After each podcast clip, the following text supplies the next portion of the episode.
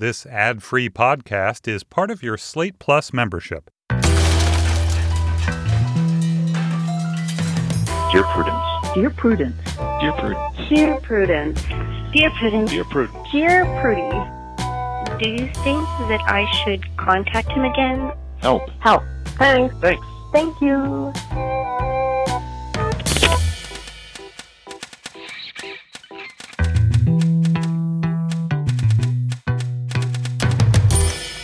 Hello and welcome back to the Dear Prudence Show once again. And as always, I am your host, Dear Prudence, also known as Daniel Mallory Ortberg.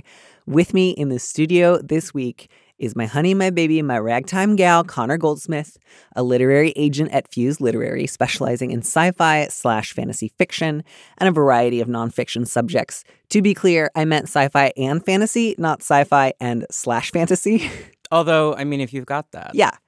Yeah. Connor's available. I mean, I'm I'm flexible. Oh my God. I'm just so happy to have you here. I could scream. I'm so excited to be here. It's a really, it's a lot of fun. You have the right opinions about everything. That's very flattering. Thank you. I I I disagree, but I will take it under advisement that you feel that way because it makes me feel good. Do you have an idea of like what role you're going to inhabit? As are you going to be like a strict aunt? Are you going to be like a relaxed uncle? Are you going to be like a sinister godmother? What's your what's your vibe today? I was actually talking to my mother about it this morning because I was like just happened to be talking to her and she was like, "Well, Connor, don't be too mean." Because you can sometimes be very strident. And so to any of the letter writers, if I come across a little strident, uh, I apologize. And my mother has encouraged me to be a little nicer. So I'm going to try my best. I just, when I, you know, I love trying to help people. I'm like, I'm that sort of like meddling Yenta friend um, who's like wants to be everyone's mom kind of in my friend group in that sense, like not in other senses, but in the sense of like, okay, let's fix it.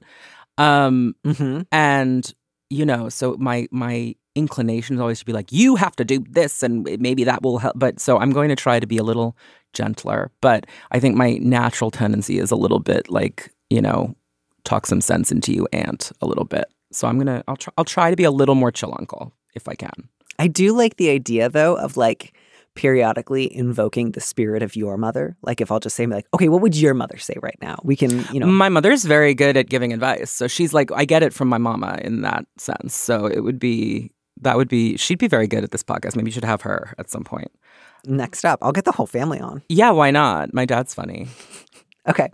Um, would you read our first letter? Sure. All right. So the subject is secrets. And uh, it begins Dear Prudence, my husband and I grew up in the same small town. We have a two year old son. For a birthday present, I got both of us an ancestry kit. I wish to God I never came up with the idea. The results came back saying we are actually first cousins on the paternal side. This news unsettles me and has left my husband's world in tatters. His parents have been married for 30 years, and my husband always held his mother close to sainthood. He will not talk about this to me. We are sleeping in separate rooms, and it is starting to affect our son. All my uncles are happily married, I thought. I find myself looking through photo albums of our childhood together and trying to figure out the truth. This secret is poisoning my marriage, and I am terrified it will blow up the rest of our family. My father in law likes to rhapsodize how he married the first girl he ever kissed. This is going to kill him. I can't confide in my mother or sisters. We were supposed to visit this summer. So, like, if nothing else, I hope that one thing this podcast can do is talk at least one person out of ordering those DNA kits. Yeah, that was your first mistake. Especially in a small town. I feel like I, I know people who something like this has happened to where it's like, oops, like you're not related to your dad. And that's like not or you are related you- to your husband. or you are i mean in this case that's that I, when i was reading this at first i thought that like the incest thing was going to be the dilemma and the then problem. right Mhm. but then i realized that like oh no it's also like an infidelity thing that's like a huge nightmare now because with the incest thing i was going to be like listen you're you're cousins you're not siblings you didn't grow up thinking of yourselves as related Totally. like there are plenty of places around the world where people marry their first cousins and it's not considered that weird. Like I think you should just get over that personally. But Yes. um, then it becomes a little more complicated once you factor the other stuff in. So I think there are do you want me to just go? I don't know how like uh, yes, just go. okay. Just go. Uh, by the way, though, I love that our take on this was both very like it's not really incest. I was like, it's, not. I mean, it's like it's Like- fine. It's like not. I wouldn't like go out of my way to date my cousin, but like if you accidentally married your cousin, like worse things could happen to you. that is exactly where I come down. We are the same. and that's what you missed on Game of Thrones. Um, so I kept arguing that when people were talking about Game of Thrones with you. I'm like, they didn't know. Who cares? Anyway, um, so but I think there are really two different issues here, and the first one is the more complicated issue, which is the relationship with your husband, because he seems very upset, obviously, and that has to be something that you guys need to figure out. But then you're sort of conflating it with this other question, which is should I tell anyone? Like, should we tell them? Uh, to which I personally feel like the answer is no. Like, I don't see the, un- unless your husband simply can't live with this, I don't see the upside in like blowing up this marriage potentially 30 years later or like telling his sibling or like, you know, I just don't see why that would be a good thing for anyone to do because obviously their family's been fine for however long and people make mistakes and you know whatever happened it was 30 years ago and Mm-hmm. you know it's probably not worth you know blowing up the family as you put it in order to give yourselves peace of mind. I think you opened the pandora's box a little bit with this dna test and you found something unpleasant and now i think it's sort of on you to like not let the blast radius get any wider. That doesn't help you though deal with this with your husband. I mean i feel like maybe you guys need to go to therapy. You say he won't talk about it but like something's got to give there. You know what I mean? Unless you uh, uh, or you break up. Like I, I don't see how that's sustainable. You're already living in separate rooms. Like there's the marriage is not good right now. Right. And I think, yeah, it, like I, I can almost see a way to steer them out of the various shoals here and get out to like, we've processed it as much as we feel like we need to, and we're just going to let that one lie. Which Yeah. I don't often give that advice, but like I like the idea of trying for it. But there's so many, so many different rocks they could founder on. I think the one that would probably be hardest, at least for the husband right now, is the sense of like, so at least one of my parents saw me marrying this person and like using their memory remembered there was a decent chance we were cousins and didn't say anything. And that I think would be the hardest part for me would be like one of my parents knew that I was marrying somebody who was probably my cousin and didn't say shit to me. And that I think Right. It's like my mother didn't say anything. right, like that that to me would feel like I don't know that I can put that one away. But on the other hand, if you're so they've been married for 30 years. So my parents have been married for like a little over 30 years. So let's say let's gauge these people like mid 50s to early 60s probably Mhm. age wise, right?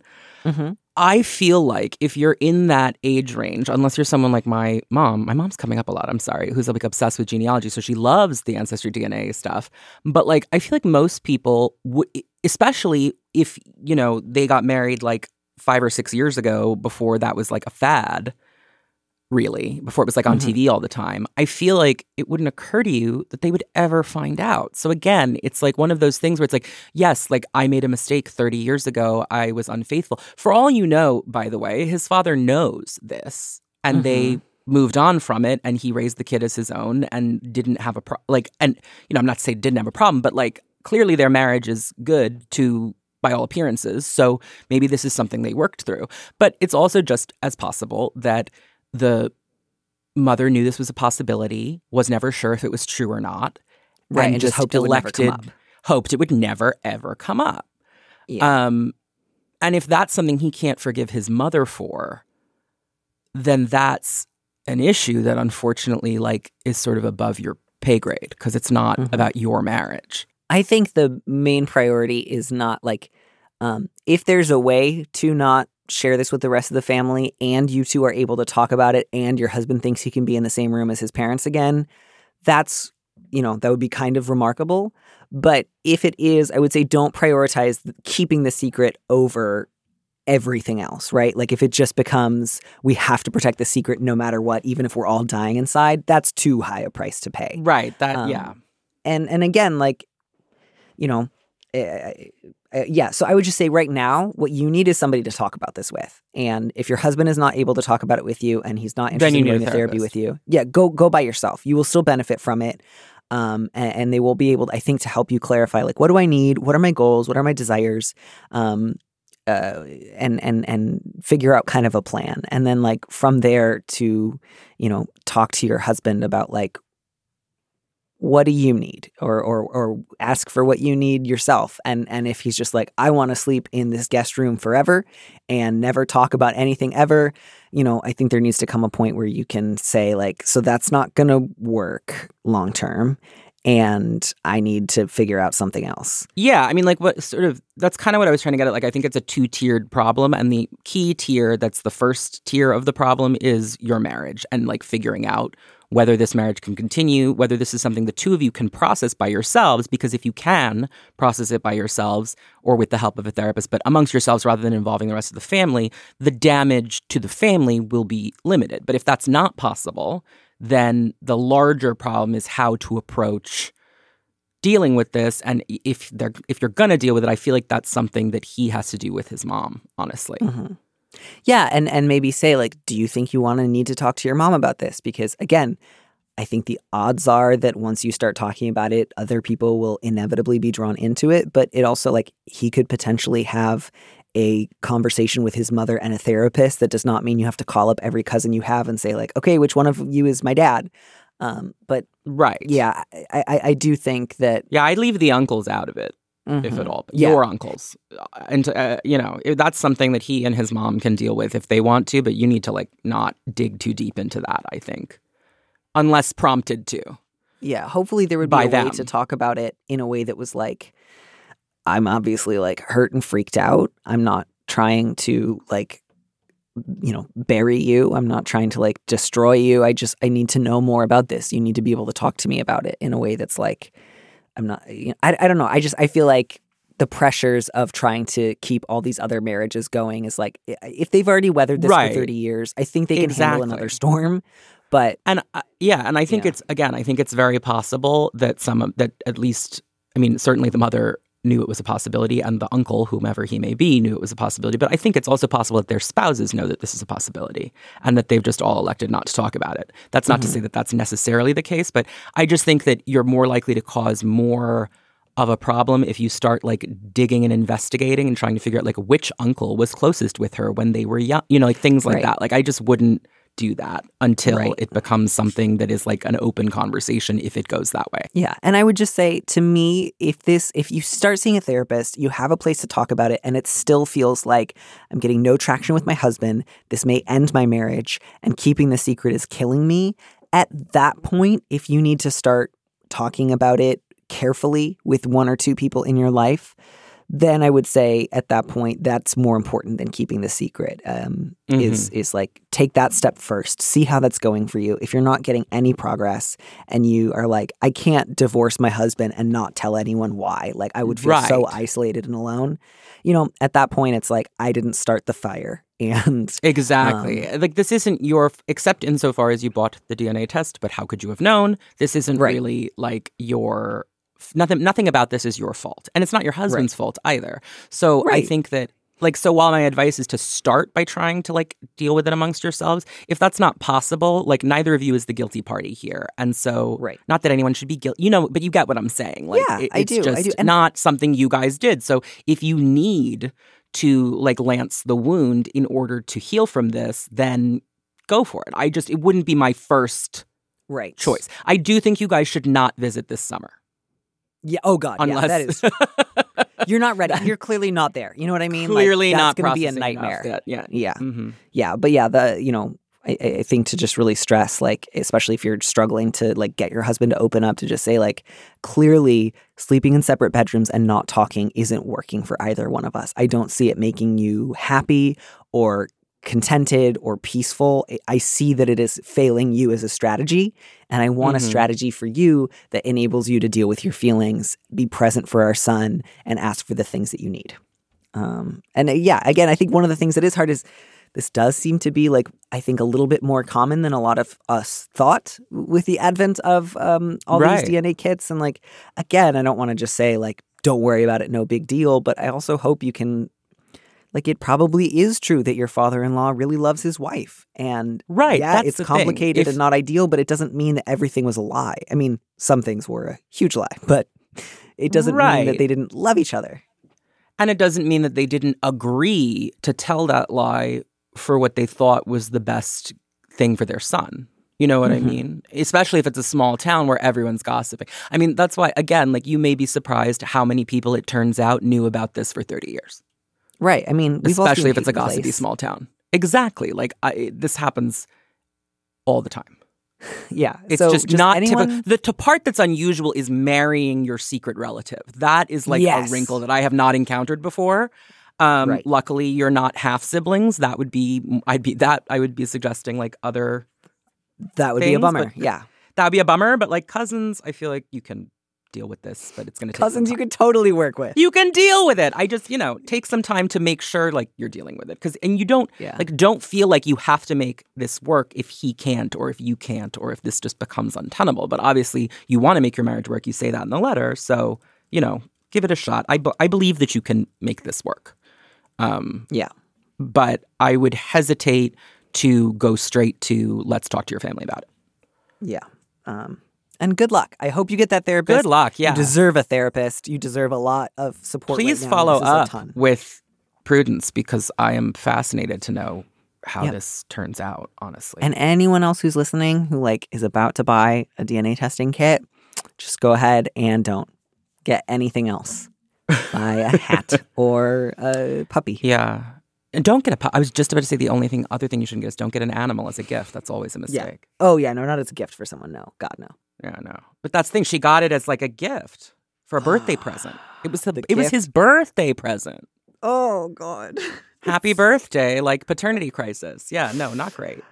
Okay. Speaking so- of birthdays, do you want to read the next one? Yes. Oh, thank you. God, I was like, now we have a nice, relaxing birthday where all that happened is someone punched their mother. So the subject is birthday bash, and I just realized the the The pun. double work that the word bash is doing. Um, dear, I loved that letter writer. It was the way. fabulous. Yeah. Growing up, my parents pitted my sister and me against each other. They used my academic success to put down her intelligence, while lecturing me that I should be more popular and sporty like her. We ended up close in spite of them. I was their favorite right up until I came out as gay before leaving for college. They screamed and cried about how their little girl was ruined, and the only thing that got me through that night was my sister holding my hand. Since then, I've had limited contact with them and they've switched all their attention to her. I'm 20 and she turned 17 last week. I only visit home to see her, and I was there for her party. Our parents were, as usual, comparing us and making snide remarks about my lifestyle. At one point, an aunt complimented my haircut, and my mom contradicted her, launching into a rant about how I look like, quote, an ugly lesbian, and how tragic it is that she only has one, quote, real daughter left. My sister punched our mom in the face. She then yelled that they were despicable and should leave me alone. Obviously, the party ended, and my dad and I tried to calm my sister down. Our mom had hysterics and a black eye. My sister went to her room, and our parents told me to get out.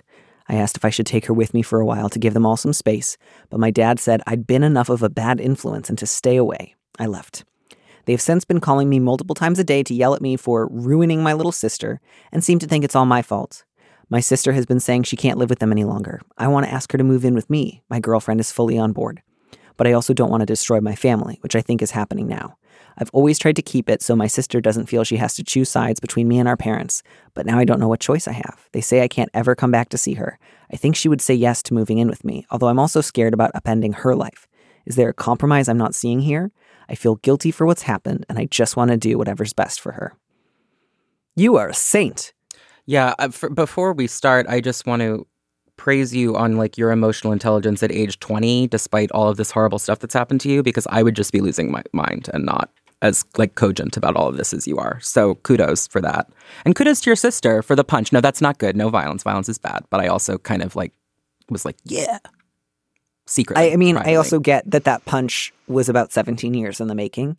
Um, so yeah, and I'm not saying like good, you should keep punching, but like I get that she is 17 years old and Mhm. has been like having to live with their focus on her, which does not sound pleasant. Like I, I- I think, letter writer, you're so worried about seeming neutral and peaceful and calm compared to your parents' absolute constant like hysterics and bigotry that you have like both sided yourself into um more neutrality than you need to. Like you say that you don't want to ask her to choose between you and them, but like she wants to. She clearly would Mhm. love to choose. Um and and and frankly like uh, you know I, I think that it probably is really awful for her living in that house. Like I think she's miserable there just because she's not gay um or or getting like direct homophobic abuse doesn't mean that it's a good place for her to live or that it's not a horrible home environment. So like I think um, you can let go of some of that. Like it will be good for her to get out of there. She wants to get out of there.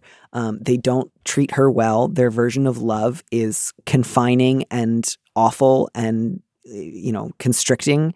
And she wants to go. And and you are helping her escape by offering her a place. Like you know, you're not the one destroying your family. Your parents are the ones who have spent your entire lives trying to turn the two of you against each other, trying to demean you both, trying to harass you out of being gay. Like, it, it- you know, you can let go of the both sides thing now. Like, your parents are really awful.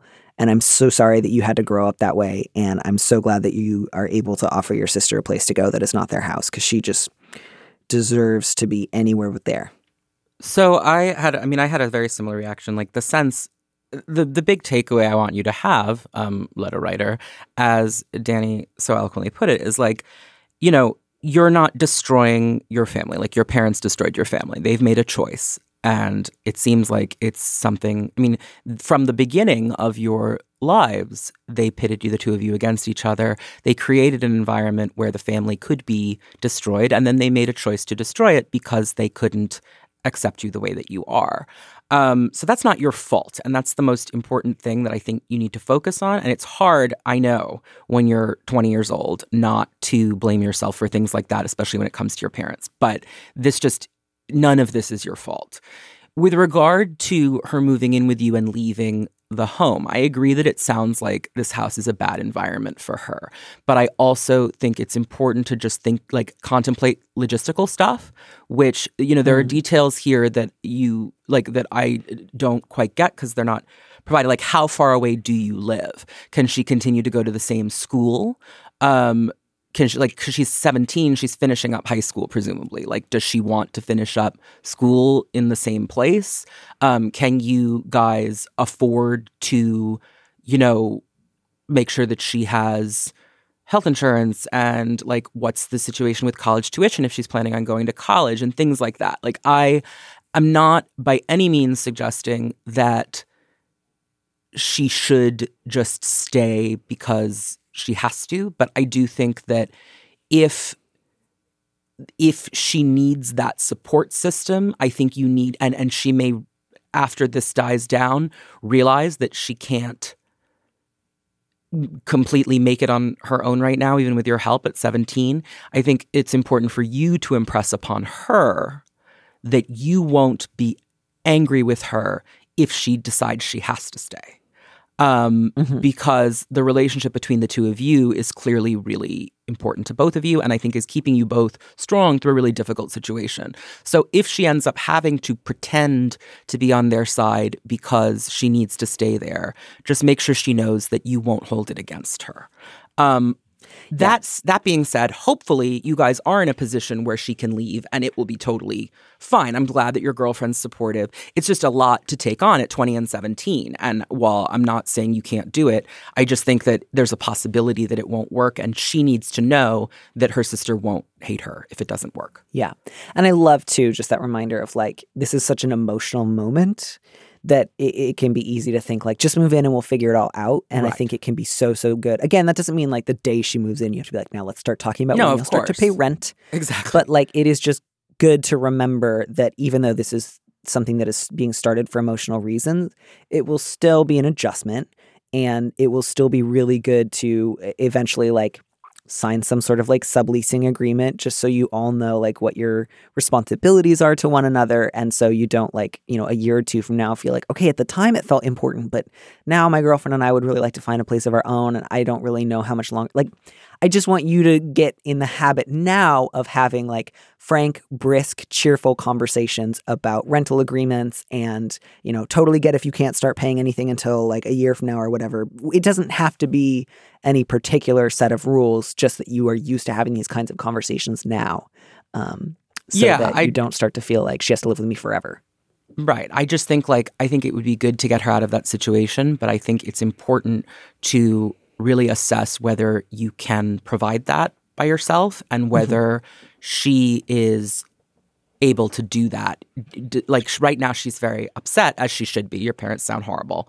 Um but, you know, will she is she actually feeling able to make that leap? She's very young. So some people Yeah.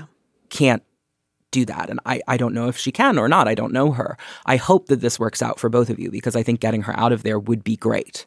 Um, and I don't think that this family is going to heal in in any time soon. I think that this is the kind of thing where years down the line, your parents might realize we made a mistake, we've lost our children, maybe we need to reflect, or they might just not. But right now, Yeah. I don't think there's anything you can do that will make this a better situation for you or her besides getting her out of there or getting her to somewhere else. That's the other thing. Like, um, right. do you have other family members who are?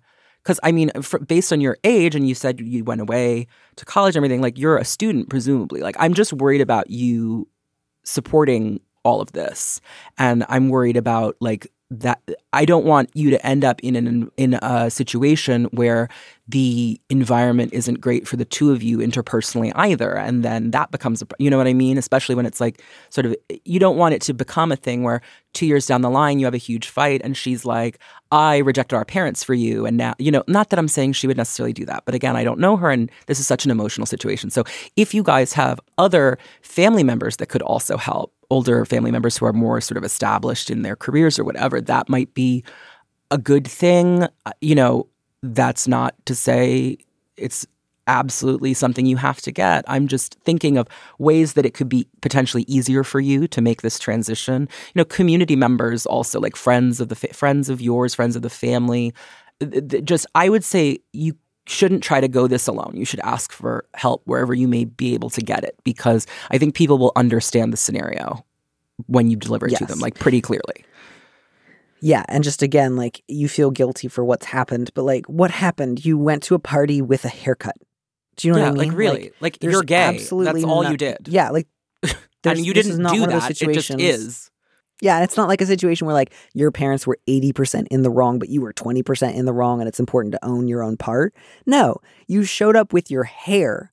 Someone tried to say something nice to you and your mom argued with them. The aunt is the one who made me think of like what's up with the rest of your family because the aunt was trying to Right. signal to you that she supports you expressing yourself the way that you feel comfortable. Mhm. So if the aunt is the one who was like your hair looks nice, that's to me if she knows your parents are homophobic, sort of a veiled I'm a safe person message to give to you. Right, right. And Right. so maybe she would be willing to help because I just think what's important here is that if your sister gets out of that environment, that she have a stable environment to arrive in, hmm Yeah. if at all exactly. possible. So, you know, good luck. This is really complicated and I Yeah, just this is a tough I- one. you sound but I wish you so much luck. lovely and get a lot of distance from your parents. Just a lot. Yeah, they got to work on themselves.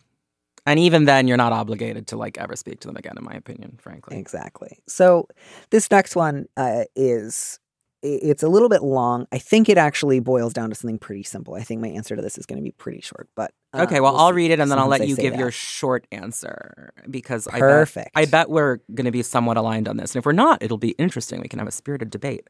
Um, so I this one was is interesting. They're all so interesting. Danny sent me these and I was just like, these are great. I don't know how you do this every week though. I would be very stressed out, like having to tease out so many problems regularly. So, subject accidentally moved next to my racist ex. Like that one made my eyes kind of like bug out a little when I read it. So, I was like, what could this be about? So, Dear Prudence, 10 years ago, I dated a man for six months. Gradually, it became evident that he and his friends embraced misogynist, racist stereotypes about women.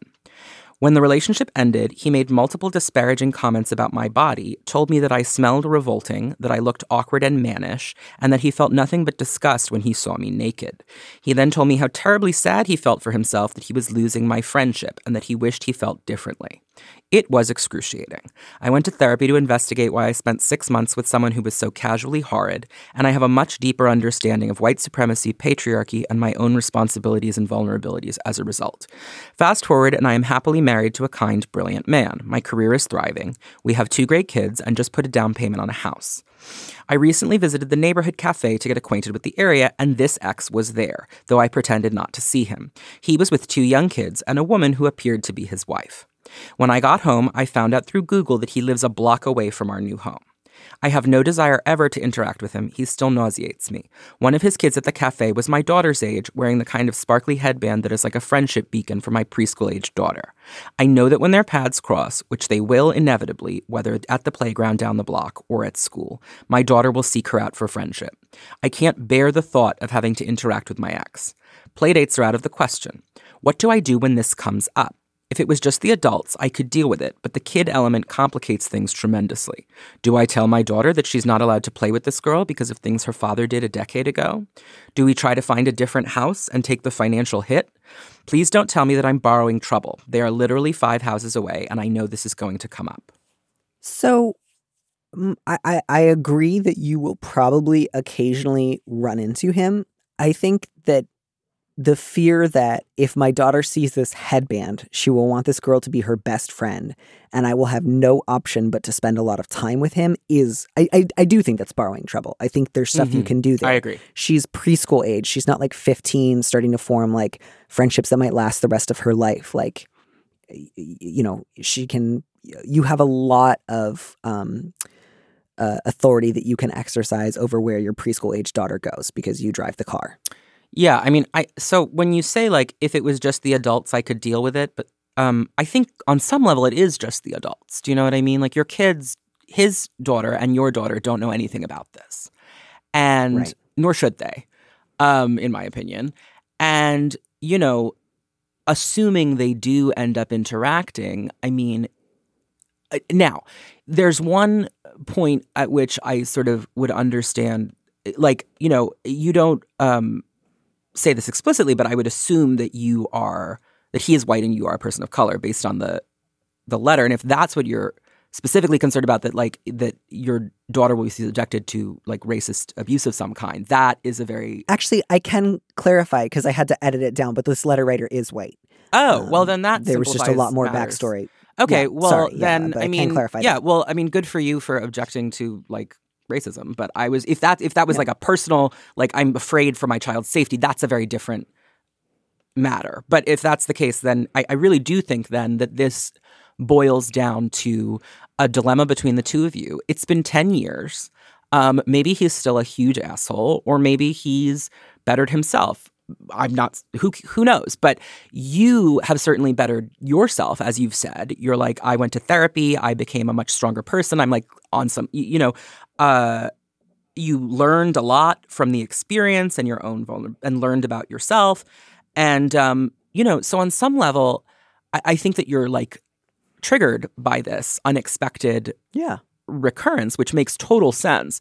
But I mean, you Mhm. certainly shouldn't sell the house, like because of like you can't let him have that kind of power over you. You know what I mean? In my opinion.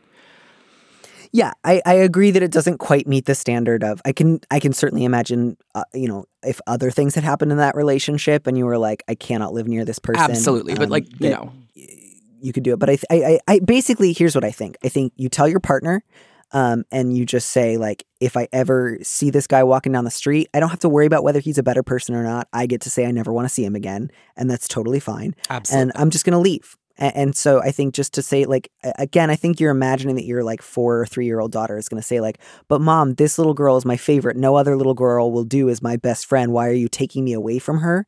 And I think some of that is just that fear of something's gonna force me to be around him. right. And I really don't think like you can just say like, "Sweetheart, we've got to go," um, or "No, we can't do that," and and deal with like redirecting towards any other little girl in a sparkly headband, of of which there are many. I'll just say, like, you know, I don't have any kids, but in my experience, I don't know anyone who does have kids whose kids like hang out with someone whose parents the uh, parents hate. Like, I don't, you know, like even if you know, at that age, I mean, like once they're in high school, like, you know, or whatever, or even middle school, like that's a little bit out of your hands because they're making friends at school. But in terms of like arranging playgroup and stuff, like the parents do that.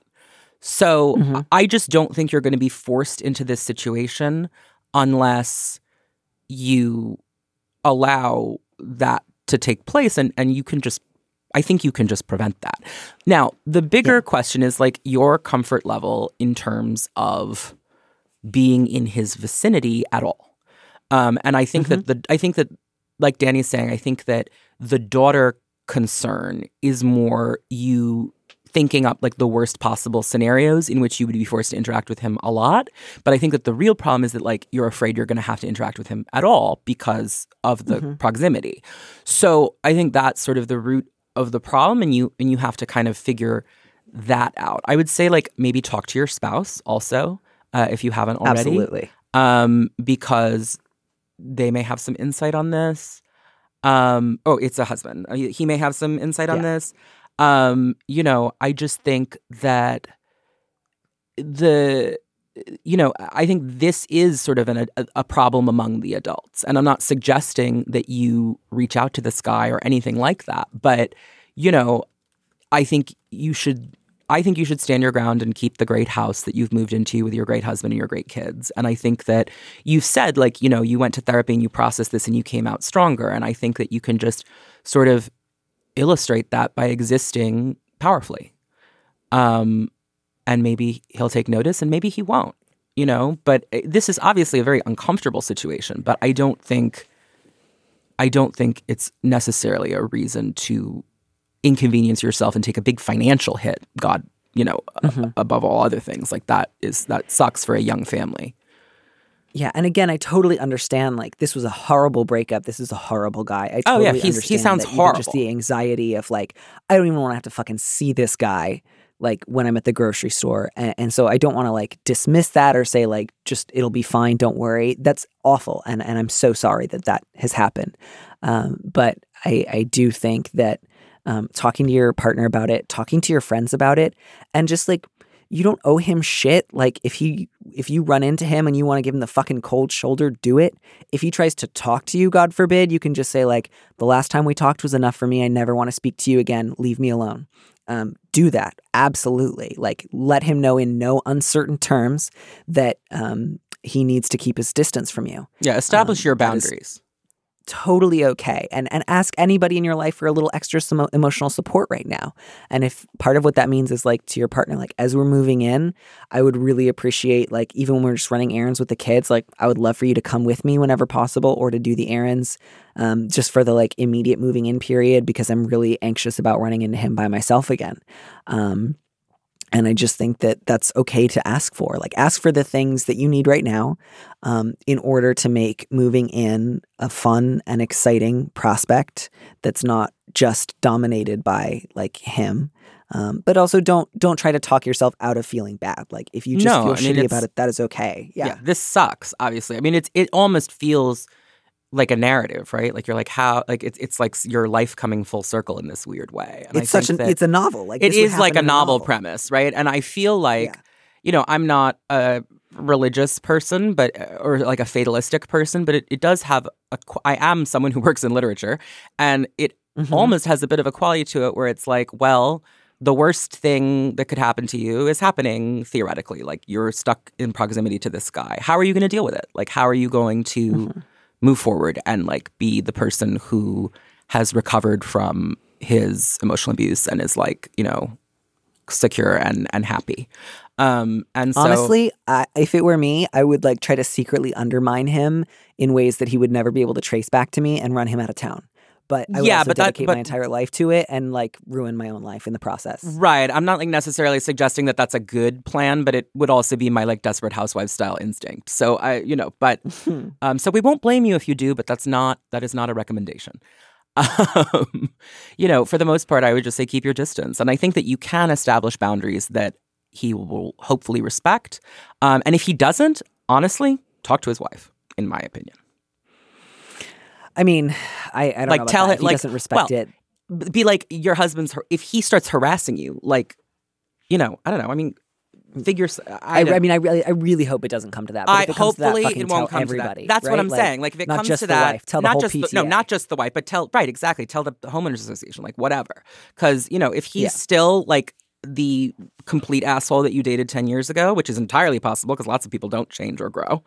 Um, Right. And he decides to go out of his way to antagonize you. Like, take any recourse you have because you didn't do anything wrong here. Like we said to the previous letter writer, like you're Yeah. the victim in this situation, uh, the survivor of his poor treatment of you, and like you shouldn't have to sacrifice anything to make him more comfortable or to like avoid him. It should be the onus should be on him to be a good person. And I would just say too, like I just don't care, like whether or not he has changed. You still have to live with the things that he did. Like he can't change in such a way that undid what he happened, Exactly. to, what he did to you. So like again, if he has changed for the better, that's great. Although apparently that change has not involved like trying to make Amends with you or people, but- anything, right? Yeah. Yeah, but like it just doesn't matter. I don't care if he's Right, like no, the like, greatest dad in the world. screw him. undo how he treated you. Um, but yeah, talk to your partner, and you know, if it just helps you to say out loud, one of the things I'm feeling right now is a desire to pull out our down payment and move somewhere else, and I just need to say that, and I want to share it with somebody, and I realize we're probably not going to do that, but I just need to name it. That might be helpful because I think Mhm. sometimes it can be, be good to remind yourself of like, if I needed to, and I and I felt like it was worth losing the thousands of dollars and starting over again. I have that as an absolute like nuclear option, and sometimes that just makes you feel a little bit more free when it comes to thinking about what you're going to do next. And good luck. Oh God, this next one. Oh God, the next one. Yeah. This is the this one Yeah, is yeah. a little lighter than like this, the last two have been pretty heavy. The last three, honestly, they're all pretty. I guess that's why they're writing into an advice column, isn't it? That is sort of the premise, I suppose. Yeah, Um, yeah. I mean, this next one is this like, next one's more like we're gonna rap about this a little in like a way that uh, I don't know. It's gonna be. I think this is gonna be a little bit lighter. So why don't you read it? I think I'm- this is going to be great. I think it's gonna be fun. Subject line is Get excited, readers and I'm so excited. Troubled, try curious. Dear Prudence, my husband and I have been a monogamous couple for 10 years, and neither of us have any experience with polyamory. Recently, he's told me that he has started having feelings for a mutual female friend of ours. This didn't bother me as I trust him to be honest and faithful.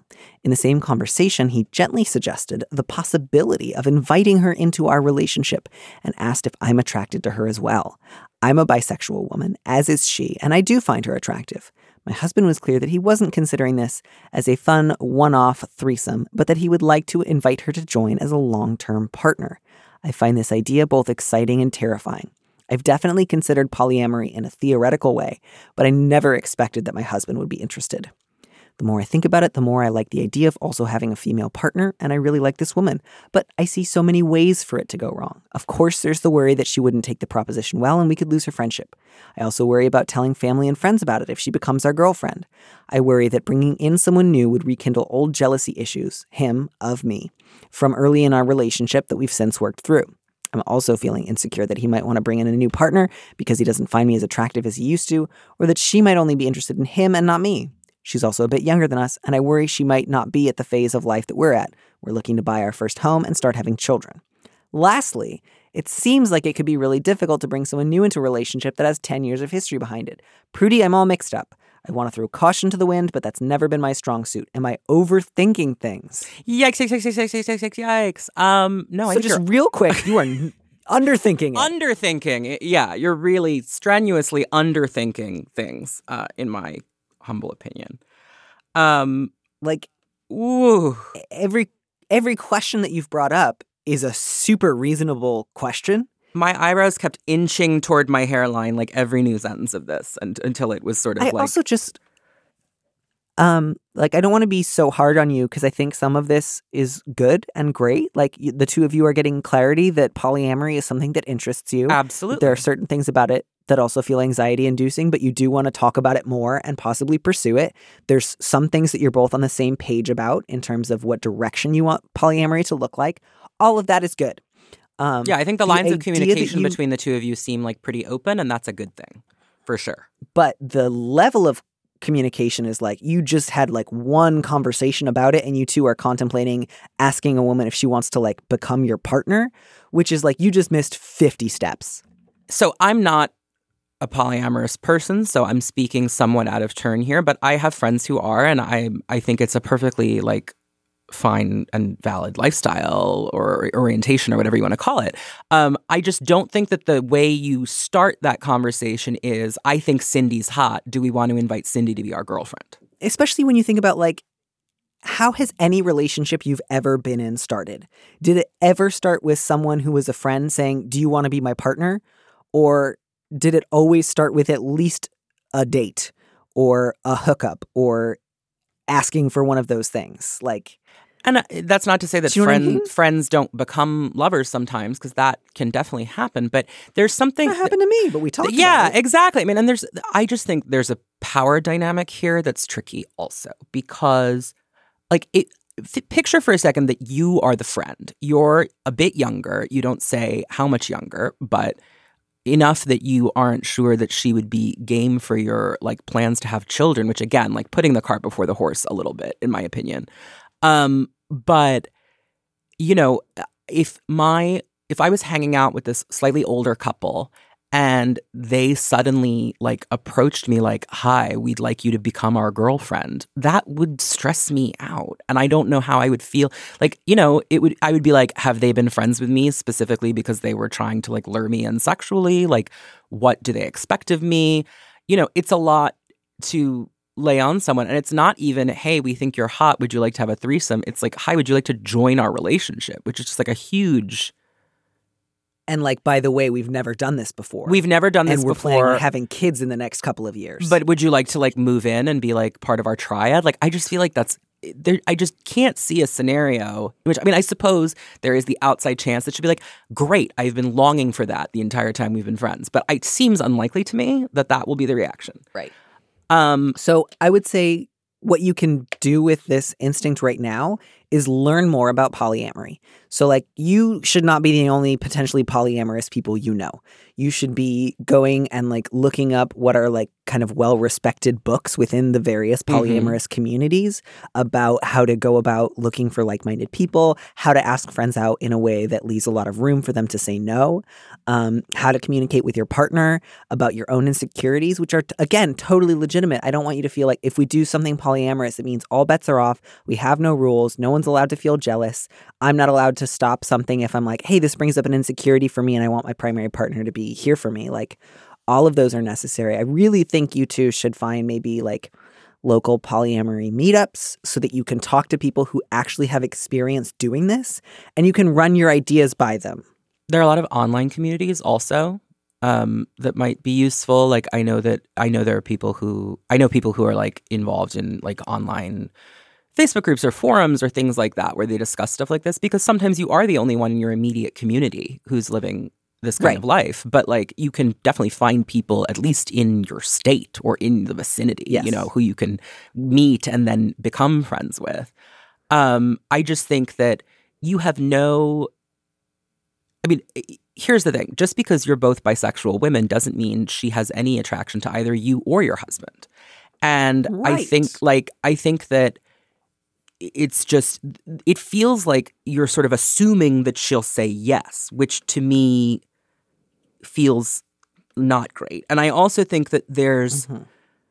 so there's also a couple things here that I think are deeper issues that you need to talk about with him before you go before you even open the relationship at all.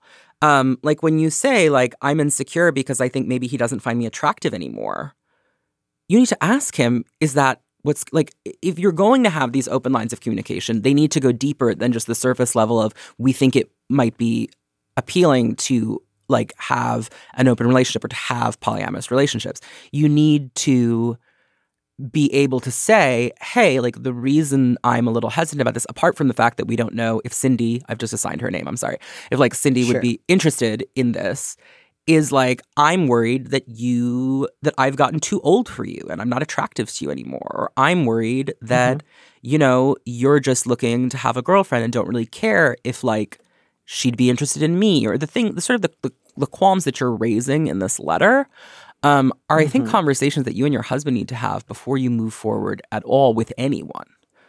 Um, right. And it's not a sign that you can't do something about your desire to become polyamorous. But No, it does not at mean that, all. like, you two should be able to talk regularly and openly about your fears and insecurities and and to also kind of share in the commitment of like this kind of comes first right now. Like we always need to make sure that we know where the other one is at and that we're aware of one another's fears, not so we can immediately fix them or reassure ourselves out of them, um, but so it's all out in the open, it's all out on the table, um, and we're not just trying to avoid conversations by bringing in new people. Yeah, I mean, I just think like if anything, you know, it's a, you say like your husband is like not just trying to have like a menage a trois, but like honestly, maybe like a place to start would be to Mhm. explore that kind of stuff and just like sexually open rather than emotionally open the relationship just to begin with, because it sounds like your hesitations are mostly on the emotional end. So, you know, Mhm. if you both if you would like to have sex with women and your husband would like to participate and you can find women who are game for that, that sounds great to me as long as you're communicating about what your comfort level is and what you want to do and what you don't want to do and what you want him to do and don't want him to do. Um, and that you're all agreed. And I, I really think the best way to channel this desire is not to immediately ask out your friend, but to start looking for other polyamorous people to talk to and potentially hook up with, Date, go out yeah. with, get to know. Yeah, like I think that that's going to go a lot better than hey, none of us have ever done this before and um, we we have a lot of unanswered questions. Like and that doesn't mean you can never ever try to ask her out someday, but that it might actually be a better idea to start with somebody who does know what they're doing. And I think that you want to be really confident in this lifestyle before you like approach this person whose friendship you value and potentially mess it up. Um, like if you're going to approach her about this, I think you both need to be really confident about what you're doing, and you don't sound enormously confident about what you're doing. You sound nervous about it, which is understandable. But I think that you need to kind of get your sea legs before you invite her onto the boat. Yeah, and just again, I don't I don't want to like slap you down, but it's just like I think a and again, not everybody has the same experience. Some people love stuff that other people get driven totally driven driven totally nuts by. Um, I do think anecdotally speaking, a lot of bisexual women field, especially when they're single, field a lot of requests from couples that are sort of like, "Hey, we like this idea Mm-hmm. um, and you're bisexual, so you definitely be game, right? So she may have like a little bit of unicorn fatigue, um, and and it's just really good to remember All that, the bi women I know say that like Tinder is an is like a nightmare of constantly being like accosted by couples. So she may like be exhausted. yeah. And again, I don't want to speak for her. I do know that there are also bisexual women who are like, you don't fucking speak for me. I actually really enjoy it as long as people are asking me in a non shitty way, but. As a as a trend, it is definitely true that more couples reach out to bi women looking for either a third or a new partner or a threesome than vice versa. Um, there is not like a national trend of single bisexual women going up to couples and being like, Hello, couple. up? Would you like to open it up? I think you're both gorgeous. Right. No, that seems less frequent. And I think the not age impossible. No, and I think the age differential here is also something to keep in mind. Like you don't specify that, but it's clearly enough of a gap that it's something that you thought about. So that's also something I think you know, I'm just sort of like I need more information. Like would you like to know more? Yes, like about that Mhm. because Mhm. I don't know. Yeah. And also, just really like you and your husband will need to figure out together hey, if we want to start thinking about having a new partner and we want to start having kids, what are our thoughts there? How are we going to work that out? Um, would we want that person to have like potential legal relationship to Right. those kids? Um, Does would the kid know that this to- person is our partner? Like, you know, things like that. Right. Would we be interested in someday potentially coming out to our family? And if not, you know, that might be a lot to ask of this third person that, like, we get to have the publicly recognized relationship and you have to sometimes pretend to be our roommate. Especially if Um, kids are involved and the and the partner is invested in the children. So, you know, that is asking a lot of her. Yeah. And so I'm not saying all this to be like, just give up, don't do it. I'm just saying these are all questions you need at least partial answers to before you proceed. And it's going to take a lot of conversation and a lot of groundwork. And I really think you are underthinking it, or, or rather, these are all the right questions. And the next move is not, hey, we'll figure it out as we go. Let's ask her out. It's, let's learn more. Let's meet either virtually or in real life a lot of other people who are doing this. Let's ask them questions about how they, they handle these things and let's figure out what's going to work for us. And then also, if and when we start asking people out, how are we going to make it really, really clear that um, we will super respect other people's boundaries if they say that is not for me i'm not interested Right. And I think you also do have to prepare yourself for the real possibility that if you do approach her with this, she will no longer be interested in being your friend if she's not interested. Because I think she may feel skeeved. mm-hmm. yeah and, and that's just part of it too you can and that goes for almost any friendship i think Any friendship where you approach friend, someone sexually. Right. Exactly. yeah you always run at least some of a risk yeah if even if i say this really well they just it might change things and i'm okay with that or i think it's worth the risk and so um, be mindful that like that will be present here too and um, good luck i really do think that there are ways that you can explore this well and healthily and and with great love and compassion with your husband i don't think this is it just yet but i hope you figure something out that's really fun for you Yeah, I think it sounds like you're starting on the right foot, but you're really just starting. So, like, do some Yeah. homework before you really go for it. exactly all right this next one is all you Okay. Uh, subject ADHD or unavailability. Dear Prudence, I have an old friend who is very dear to me. They have had a very roller coaster couple of years since they came out, and I've been excited and supportive, including during a scary mental health crisis. But I feel the energy has become one sided. They don't ever ask about what's up in my life anymore or follow up about things I was working through the last time we talked. I've mentioned this kind of following up is something that makes me feel cared for, and they've basically said their ADHD means they are not capable of doing this. This rings alarm bells for me, as I've been in previous friendships and relationships where this is code for I am unwilling to do reciprocal emotional labor. This friend's ex has characterized their relationship that way as well. If I bring stuff up about my life, my friend will engage with it, but they never ask, and I'm also starting to notice that they just don't initiate contact with me very much anymore, though they seem to put stock in keeping me as a friend while their social world shifts rapidly. I feel like I don't matter so much to them on my own terms. In any other friendship, this would be the moment to stop reaching out, put the ball in their court, and see if they pick it up. But I hesitate to do this here. Am I expecting too much from someone who's undergoing an extremely intense time? Should I just be supportive for a bit and expect little in return?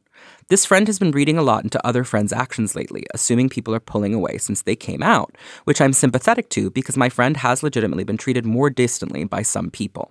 But I don't want to pretend my needs don't exist to protect my friend. What do you think? I think I, this isn't the total point here, but I do think it's important to at least be mindful of like the origins and the meaning of the phrase emotional labor. Um, like Mhm. That, that- stood out to me also. Term with an origin. It comes from the work of sociologist Arlie Hochschild, um, a- and it has to do with sort of emotional regulations that a, a person has to meet in order to meet the requirements of their job. Um, and I, I think it's not totally meaningless to sometimes talk about ways in which that can creep into other areas of life. But I do think that um, it's pretty important that it has to do with um, the emotional work a person is doing on the clock in order to make money. Um, and and the sort of just like whether or not your friend calls you enough is not the same thing. It might have to do with It's become a colloquial usage, reciprocity. it's yeah, it's, yeah, like, but it's not the same thing. And right. That's I think that's that's worth paying attention to. I think sometimes there's like concept creep that can Mhm. come into play where all of a sudden people are using emotional labor to say things like I faved one of your tweets and now we're fighting because you don't fave enough of my tweets and it just it, it can get too far removed and that's right. I, no, I think that the fact that it's like a premise of of niceness under capitalism that's like required of the working class is like really important to the, the actual concept. And so I, I I appreciate you pointing that out because I made a note of that as well. Um, so here's the thing. Uh, I think that you know the answer to this because you kind of said it. Um, you know, I completely understand and appreciate that you are trying to be sensitive to the fact that your friend uh, recently came out, recently had a mental health crisis, is has other people distancing themselves, and you don't want to be that person. You don't want to be a bad friend. But the fact is that your friend is being a bad friend, um, Mhm. and it it's really just that simple on some level. So I think what you have to decide is like, is this a friendship that is still worthwhile to you? Is it something that makes you feel good more than it makes you feel bad? And that's not to say you need to like make a pros and cons list. I'm just saying, is this something that you do want to salvage? Because if it is, then I think there are ways you can approach it that are not enormously confrontational, but that might provoke a conversation that would be helpful. So, you know, you've said that you have pointed out to them that, you know, being cared for and having someone check in on you is important to you in a friendship. Um, and the ADHD excuse that they're using, I mean, I have ADD. That's not, I think that that's kind of a BS excuse, honestly. Um, I don't forget to like ask people about their day. Um, you know, but I think that one way of going about it would be like, you know, I really value your opinion and there's a lot going on in my life and I really always value your input and like talking about my life with you is important to me and I I you know, that's something I value is like I want your take on what's going on in my day. So I wish that you would start those conversations more because I just want to feel like I can ask you things and I'm not burdening you with my pro- you know like sort of make it more about you can make it more about yourself rather than being like you're being bad. Because i think if you go to a place of like you're being a bad friend even though i think that they kind of are um, mm-hmm. that that's going to lead to a more tense conversation that's not going to be helpful. Yeah if you want to maintain the friendship. too, yeah I, I, will say um, my my friends with ADHD and ADD are very thoughtful, and um, while they struggle with a number of things, uh, being kind and thoughtful friends or asking me about my day is not one of them. And I just find that I, I don't know that that's an assertion about their own condition that you need to give a lot of weight to. That doesn't mean you have to get into an argument with them about what their ADHD does and doesn't affect. Um, I, I, just think in terms of thinking about what you need next, um, I, I, would not worry about that assertion. Um, is is all I'll say there you say that they've had a very roller coaster couple of years since they came out, which says to me two things. Um, you know, you say that I'm sympathetic because they're going through a really intense time. Well, it sounds like the intense time has lasted a couple of years. And so when you when you worry like should I just be supportive for a bit? Um, it sounds like you've done that for several cycles of bits. So this this didn't just happen a month ago. This wasn't just a week ago. It's been a couple of years. Um, and that's not to say that people don't sometimes go through very difficult years. Um, it's just like if you if you say should I be supportive for a little bit, what do you think is going to change in a month or two? Um, and if the answer is probably nothing, I think that you don't need to wait and collect more information. Um, so the, the other concerns, in addition to like I do care about this person, um, uh, that's the only one that I think really matters. The stuff about like some of their other friends have been distant um, since they came out, that's really too bad. Um, yeah, that's not your that's responsibility. you. Yeah, and and that has nothing to do with your situation. And then the other one is like they've been reading a lot into other friends' actions lately, assuming everyone's been pulling away. Um, and that to me says I'm a little worried if I do pull away, my friend's going to talk shit about me. Right. It sounds like, like you're worried about the appearance just, of being. Yeah, phobic. or they won't think well of me. And right. it's like, that's too bad. But, you know. You can't control that. And like, if they're you, going you to. You can't have both. Right. So, yeah, I think you got to um, pull away, put the ball back in their court, see if they pick it up. And if they only reach out to complain that you're not doing all the stuff that you used to do, then I think you can honestly say, like, yep, that was starting to feel like a lot for me. And, um, you know, I just, I want to prioritize friendships where my friends ask me how I'm doing. Um, and if they're like, that's an unreasonable expectation, you can just go ahead and say, I don't agree that it's unreasonable. And I wish you the best. Yeah. And, and again, if you, you know, if you, if they do reach out and you do talk about it, I think there are ways that you could approach it without like being sort of accusatory. But I also think that that's not, you know, I think that their comfort level is not necessarily the most important thing in this case because I think they're, you know, not being supportive of you and that you feel it and you know that you're not enjoying this friendship right now because you basically said you know what to do. You don't need to get into an argument about whether or not your expectations are reasonable. You just get to draw boundaries when your expectations aren't being met. Right. Just be like, this is what I need in a friendship, and I'm not getting it. Mm-hmm. And if your friend's like, I disagree, I think your expectations for friendship are reasonable, then that's actually probably a sign that this friendship was not going to continue much longer. Right. Then find other friends who won't demand that of you. Yeah. And, and I understand that idea of like, I don't really get much out of this friendship anymore. And I'm mostly just keeping this up, one, because I feel guilty because other people haven't been nice to them, and two, because I'm worried that they're going to be really mad at me. And it's just like, you cannot be friends with somebody only because you're afraid of what they'll do if you stop doing all this work to make them happy. Or like you can, but you'll be very miserable. Yeah, I mean that's like a that's Um, like you're like sort of blackmailing yourself, you know, and to, to convince Mm-hmm. yourself to stay. Like uh, if the if if you do stop being friends with this person, and this person does tell people they stop being friends with me because they're a bigot or whatever, like that sucks, and it always sucks to be like accused of something that feels unjust, but like you can't control that, and that can't be something that you focus on when you're assessing whether or not a relationship is like toxic to your well-being. Right. Frankly, they might do it anyways. I Right. just think, and again, it's not like you have to, you know, you're, you're not even saying, I'm at the point where I want to like block them. You're Right. just saying, like, I want to scale back. And I just think that's super, super reasonable. And it's entirely possible that if you do scale back, they'll realize that they need to do more for you. And maybe the friendship recovers. But right now, you're not happy. And I think that's the bottom line. Yeah. So, all right, we're going to move on to another easy one because we're ending on a kind of more challenging The last one's wanted to get hard, but this next like- one is, yeah. is pretty simple, I think. Mm. This one is just your husband is being Your a husband jerk. just fucking sucks. Can I swear on this podcast? Yeah. Okay, sorry. Of course you can. I already have, but I'm just swear. oops, like asking for forgiveness rather yeah. than permission. My bad. Yeah. Um, all right. It is weird because it's like, wait, is this work? Are we I was like? "Are we in at work? meeting? I'm in No, a fancy podcast." studio. I don't Yeah. know exactly what's going on. I don't know what Slate's brand, you know, insists upon with regard to f bombs. Just checking. Anyway, go go ahead. It's Sorry. fine. You're great. Okay. So the subject is Christmas in July, gone awry. Thank you for rhyming. Love. There's so many good rhymes and puns in all the letters this week. Dear Prudence, due to distance and conflicting schedules, my husband and I can't spend Christmas with family, so we do Christmas in July at our beach house. My elderly parents adore it.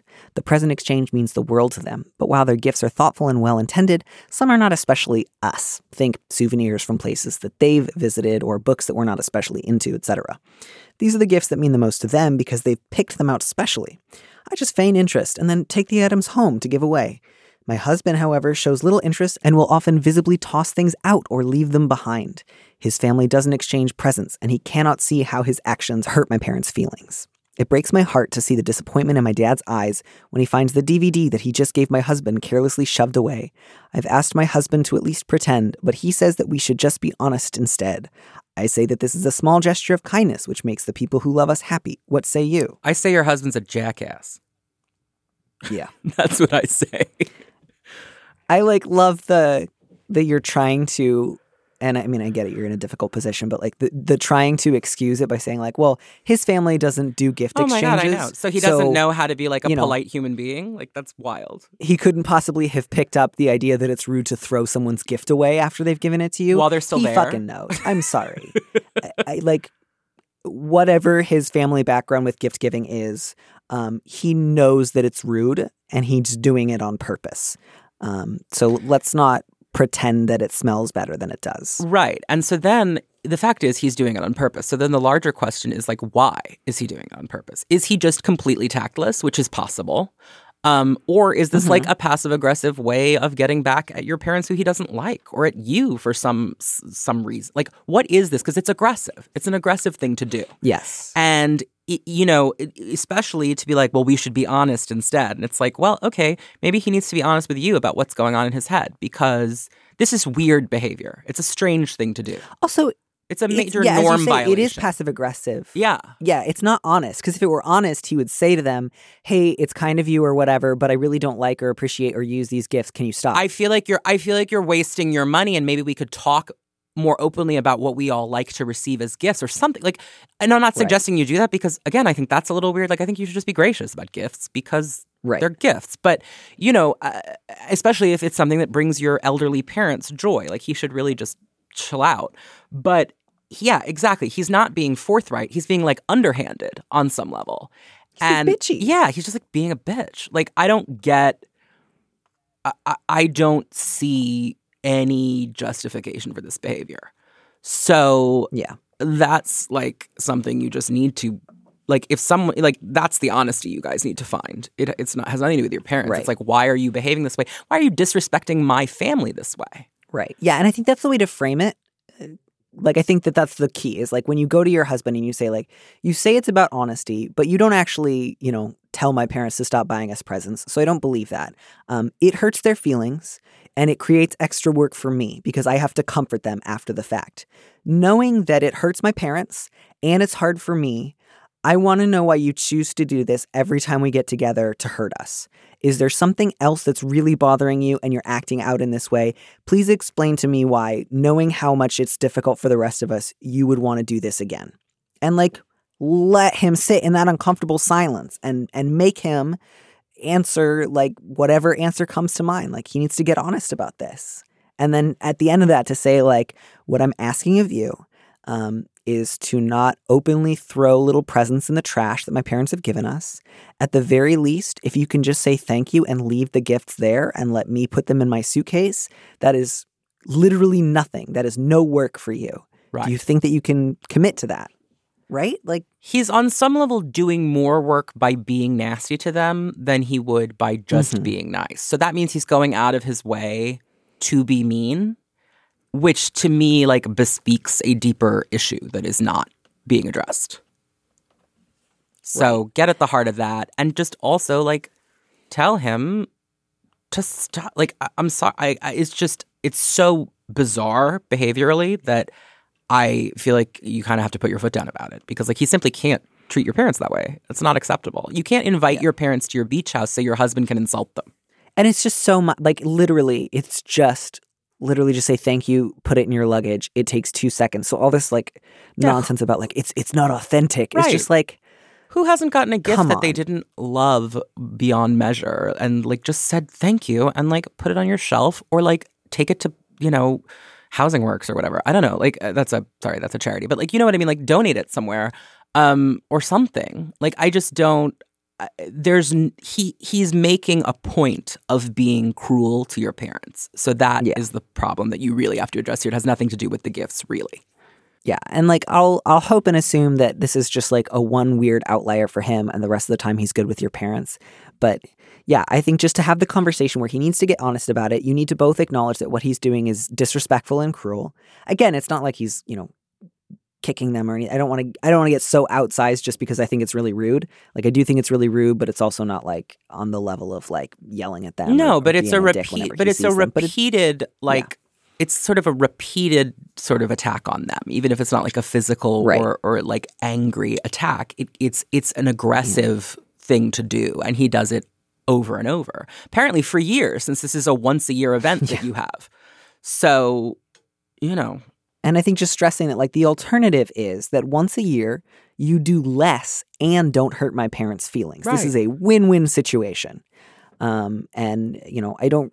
eh, Like it, it, to just say like this is a small enough thing and it's very important to me and and I would like to ask that you do this for me if even if you don't you know believe that I'm right even if you don't agree with me um, I would like you to do less and make me happier do you think you can do that because I feel like that is such an easy sell that if he's like no fuck you at that point then it's just like- something's wrong, and it's not. then you've got a and it isn't about the gifts. It's about something else. It's about some kind of resentment that he has that you guys need to figure out because the behavior doesn't make any sense. yeah all right finally we have the tricky one Yeah, this one's gonna. We're gonna have to. I'm still not sure how I feel about this, and I'm reading it right now. So we'll have to. We'll just figure it out in real time. Um, I'm. I'm like I've read it before. I mean, I'm reading it aloud right now. You know what I mean. You get me. The readers are very, Mm-hmm. Very smart. They they pick up what I'm putting down. I think. Okay. Uh, subject: Overreaching adult adoptee. Um, Dear Prudence, I was adopted at birth with no knowledge about either of my birth parents. Recently, I'm in my mid 40s. I took a DNA test and discovered my biological mother's family. It has been an amazing experience. I have new siblings, and they are incredible. My biological mother was very kind and shared the name of my biological father.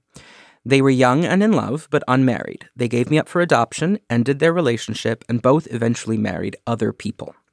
One of my siblings learned my biological father's address, and I wrote a letter to him telling him a bit about my life and including my contact information. I also said I understood this might be a surprise and that I would not reach out to him again if he didn't want to hear from me. Several months later, I learned he had died of Alzheimer's shortly after I sent the letter. My guess is that his wife read the letter and chose not to respond. From his obituary, I know we share the same profession, look alike, and that one of his children lives only 10 minutes away from me. Should I reach out? I'm tempted, but I worry it might be breaking my promise. I don't want anything other than to get to know them and to hear more about his life. So I do think here that there, like, this does feel like one of the limited um, situations where a DNA test does not seem quite like planting a bomb. Yeah, this one, I Um, mean, like, it it's it's brought so much joy into your life, so that's nice. Um, I like the DNA test bookends this week. right, right. And you came from it of the perspective of like, everybody already knows that I was adopted. Like, that's not going to be a surprise. Um, yeah, I, I- I think for me, um, the fact that it was apparently like uh, not necessarily an open adoption where they had a lot of contact with you, but like it was, it doesn't sound like they kept it a secret or that your birth mother experienced a lot of shame and repression around it. So I, I do think you have at least some reason to think rather than like your your biological father's wife reading the letter and throwing it away, she just may have been so busy was and dying. overwhelmed with I mean, you know. her dying husband that she just saw it and was like, I don't know who this is. I'm throwing it out. Right. Or or just just like in a pile somewhere. Like I yeah, have a pile it might be a home and I'm stack of mail sick. that he received, and she was just like, he's not reading any mail right now, and she checked for bills and put the rest of it in a pile, and she'll deal with it someday. You know, um, I think that. So I, I think that there's a couple different ways to approach this. First of all, it's really lovely that your biological mother's family has embraced you. I think I'm really happy to hear that. Mhm. And I think that it makes sense that based on that experience, you're hoping that your biological father's family will also do the same. Um, I think that it could go either way, and you have to be prepared for that possibility if you do reach out. I I've been going back and forth on this as I thought about it. I think you can. I think you could reach out to that Yeah. sibling who lives near you. Um, I think that the fact that, in contrast to the first letter with the DNA test, um, there's no infidelity question here. There's no, like, you know, Yeah. this, your birth happened before these people married their spouses who they then had more children with. So presumably you predate that relationship. And so it's not as though this man, it's not as though it would be a betrayal to the family unless he didn't tell them they have a sibling and that upsets them, which is entirely possible. But at that point, I think the fact that they're all in their 40s or like, Yeah, I mean, you're all adults. younger, they're in their 30s or 20s. Yeah. There's no like little kids. I'm in my 30s, and if uh, and I think I'm old enough that while it would be strange if I found out something like this, I would want to know, and I would be intrigued, and I would want to know the person. It also, given that he just died quite tragically, might be nice for them. It might be a part of their father that they didn't know was out there. Um, and they might find that to be an exciting thing. But they also might be like, my father's dead and he kept a big secret from me, and I'm angry about this. So that's just an eventuality I think you have to be prepared for. But I don't think you are breaking your promise because you made a promise to a man who has passed away. Um, who, And he who didn't didn't respond. Like, right. did- yeah. Like there was no Right. there was no interaction in which you like swore a vow to one another. Like you just made an offer, you never heard back, and it's entirely logical to then reach out to the next of kin, as it were. But not to his widow, because Yeah. I think that would be strange. So, you know, Right. And she's not one of your relatives. Right. Like you're not related to her. So that's not who you're trying to reach. Although I'm sure it would be nice to get to know her also if you want to know more about him. But I would say, like, I think that the, the kid who lives near you is a perfectly reasonable person to reach out to. And I would again coach it as like, hi, this may be a surprise, and I'm really sorry if it's like not a good surprise, but here's the situation, yada, yada, yada. Yeah, and I, I think I'm coming down on that too. Of like, I was a little bit on the fence, but I do think there's grounds, and I think you can just include in like, I assume you'll send a letter to the, your sibling now. Um, you know, again because there's a chance that that that you did guess what happened, that that his wife saw it and was too overwhelmed or just didn't want to deal with it. Um, so I, I think it might be fine to include a line that was like, I had tried contacting him, but um, I, I I learned that he never. Like I never. I didn't know that he was ill, and I didn't get a hold of him before he passed. So just like, Right, yeah, and so, so- that you're not just- covering up that you did reach out previously. Um, just be transparent about that. hmm And then reiterating, if you're not interested, I will not try to contact you again. This is totally just about a voluntary getting to know one another. And if that's not something that you're available for, I respect that. Right. And and hopefully they will be. And hopefully it will be just as fruitful a relationship as the one you've forged with your biological maternal siblings. Um, but if it's not, I would say, you know, you found something really beautiful there. And I would say Yes. just try to enjoy that. Um, and I'm glad, I'm so happy for you that you found something that you wanted um, and that you feel good about it. But I do think that you're well within your rights to make one more sort of overture and see what happens. And then I think if you don't hear from the siblings, you should let it go. Yeah. I, I think that that's the right balance too. And I do think that is really lovely that, like, even if this doesn't lead to anything, that you have this whole new side of your family that you're able to reconnect with and who have been kind and welcomed you is just so lovely. Yeah, I mean that's that's already a happy ending. You know what I mean?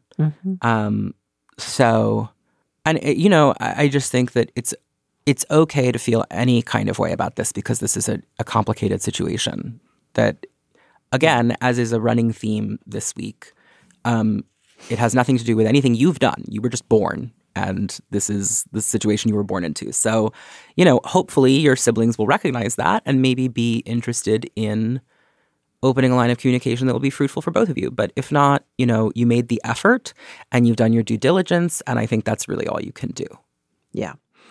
Well, Connor, I think that this was easily one of the most fun episodes Really? I've gotten to do in a while. I'm, so, glad nervous. that we just like if I gave terrible advice, please don't yell at me on Twitter because I'll get, I'll cry. I won't would cry, never. but not You you. I meant, I meant the were- fans. I meant the Oh. fans. I'm very sensitive secretly. I was like, that'd be such a dick move if I took to Twitter. yeah, it's just like, Danny is just like, wow. I just had a, I just had my friend Connor on as a guest, and he was awful. Like, wow, terrible advice. Yeah, I didn't say Um, anything on the air, but I'm going but to tell like you I'm just going to put him on blast now on the no no no I just mean please, this is my first time as an agony aunt uh, so please be be gentle gentle readers Fabulous. And I'm so glad that we just have the same intuitive response to like if I found out the person I married was actually my first cousin, I would, you know. I just don't see the problem deal with that, I, it's not again it's not ideal but it's not I don't know. Well, this was, I mean, I, I kept having this argument with people about Game of Thrones. I was like, it would be, and I'm sorry, so this is a tangent, but like if you watched Game of Thrones or you know anything about it, so it was like the question that people were arguing about on Twitter.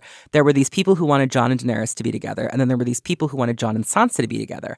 And their point was like, Jon and Sansa are secretly only cousins. They're not, spoilers for like a 20 year old book, sorry. Um, th- they're not actually siblings. And then Daenerys and Daenerys is Jon's aunt, and that's weirder. And I'm like, but Daenerys and Jon don't know that they're related, and Jon and Sansa grew up as siblings. That's so much weirder than actually being related. Anyway, the point is, yeah, no. if you it- don't- were again instinctively, because like intuitively the taboo is about like the people you grew up with who are in your immediate family, like it, it and that's an intrinsic taboo that you should feel and that we mostly do.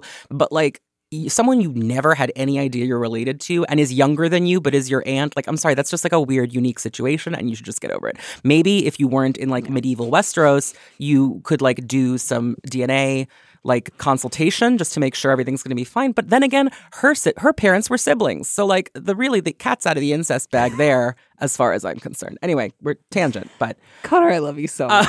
um, the point really is yes, I agree. I'm glad that we had the same insight on that. I'm glad that we got to tackle some of this stuff. The one I'm like most nervous about is the is the teenage sister one because I just don't I was just not sure how to quite approach that, but I think that we offered a lot of options and I hope that that works out and I hope that we hear from I just hope it works out. that yeah. letter writer with you know an update and i just hope that they have like she has the support system that she needs because that both of them do And like, how lovely too, because I feel like I so often hear from people who are like, my parents always tried to turn us against each other, and And it as a result, worked. we have a really right yeah no But that the two of you have both been able to say like, no, this is not how I want to live my life. no i love my You sister and you're they and that you can recognize. I really again i'm impressed that at because i have two siblings and like luckily my parents are not like that but you know my Mhm. siblings and i now as adults in our like they're in their late 20s i'm in my 30s you know we have a better understanding now of like how we grew up and like the way we relate to one another and we have interesting conversations about it but i'm not sure we would have had those conversations at 20 and 17 so i think it shows a lot of like emotional intelligence and maturity to be dealing with that and maybe you just had to grow up real fast because your parents suck right. um but yeah. Yeah well i'm wishing all the best for for everyone and i i think that Yeah. um yeah i'm just really i'm glad i had this opportunity it was really nice thank you for inviting me if people want to follow me on twitter i am at uh I'm just going to plug myself without asking. Um, no, do. so my name is Connor Goldsmith. Connor like Sinead, Goldsmith like a jeweler. Um, and uh, my Twitter and Instagram handle are it's just one word: Dream of Orgonon. Um, dream of then O R G O N O N. It's a lyric from Kate Bush's "Cloudbusting" because I'm a homosexual. Um, and uh, follow my clients. You can see fuseliterary.com to see like who I represent. They're all great. My client Heron Walker was on this podcast not long ago. Um, she's great. You are a treasure. I try. I mean, I, you know, I just try to be enjoyable. You are fantastic. You're very enjoyable. get out of here. Okay, I'm leaving. Thank you so much, dear Prudence listeners. It's been a it's been a real treat. Thanks for listening to Dear Prudence. Our producer is Phil Surkis, and our theme music was composed by Robin Hilton. Don't miss an episode of the show. Head to slate.com slash Dear Prudence to subscribe. And remember, you can always hear more Prudence by joining Slate Plus. Go to slate.com slash prudiepod to sign up. If you want me to answer your question, call me and leave a message at 401 371 Deer, that's 3327, and you might hear your answer on an episode of the show. You don't have to use your real name or location, and at your request, we can even alter the sound of your voice. Keep it short 30 seconds, a minute tops. Thanks for listening.